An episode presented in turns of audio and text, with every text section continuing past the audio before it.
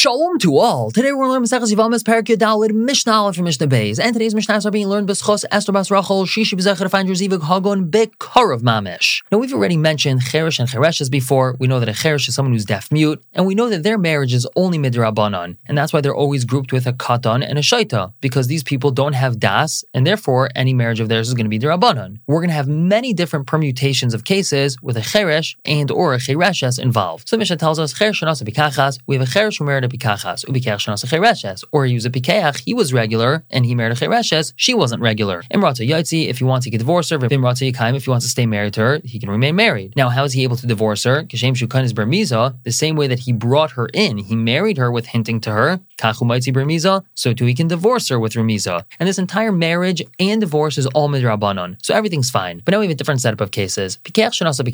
Both of them were normal when they got married. So that means the marriage was 100% mida Iraisa, Vinis Charsha, and then she became a Chereshes. So Imrata Yaitzi, Vimrata Yakayim. If he wants to divorce her, he could. If he wants to stay married to her, he could also. And at the end of the Mishnah, we're going to explain why he's allowed to divorce her. Let's say in Ishtatis, though, she became a Shaita, which is a much more severe case of not having Das. So He's not allowed to divorce her. And that's not because halachically he's not allowed to divorce her. Halachically, the divorce would work. As we said, we're going to explain at the end of the Mishnah. He's not allowed to divorce her for a different reason. That's because since she totally has no Das whatsoever, we don't want her to be taken advantage of by other men. So he has to remain married to her. But let's say the opposite happened. Nischarsh, who on Nishtata, he became a Cheresh after he got married, or he became a Shaita.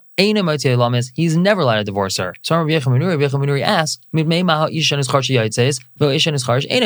Why is it that when she becomes a chereshes after she gets married, he's able to divorce her, but when he becomes a cheresh, he's not able to divorce her? So they told him, A man who's divorcing is not like a woman who's getting divorced. A woman could be divorced willingly or even against her will, which also means even if she doesn't realize what's happening because she's not a bardas, still she's able to be divorced.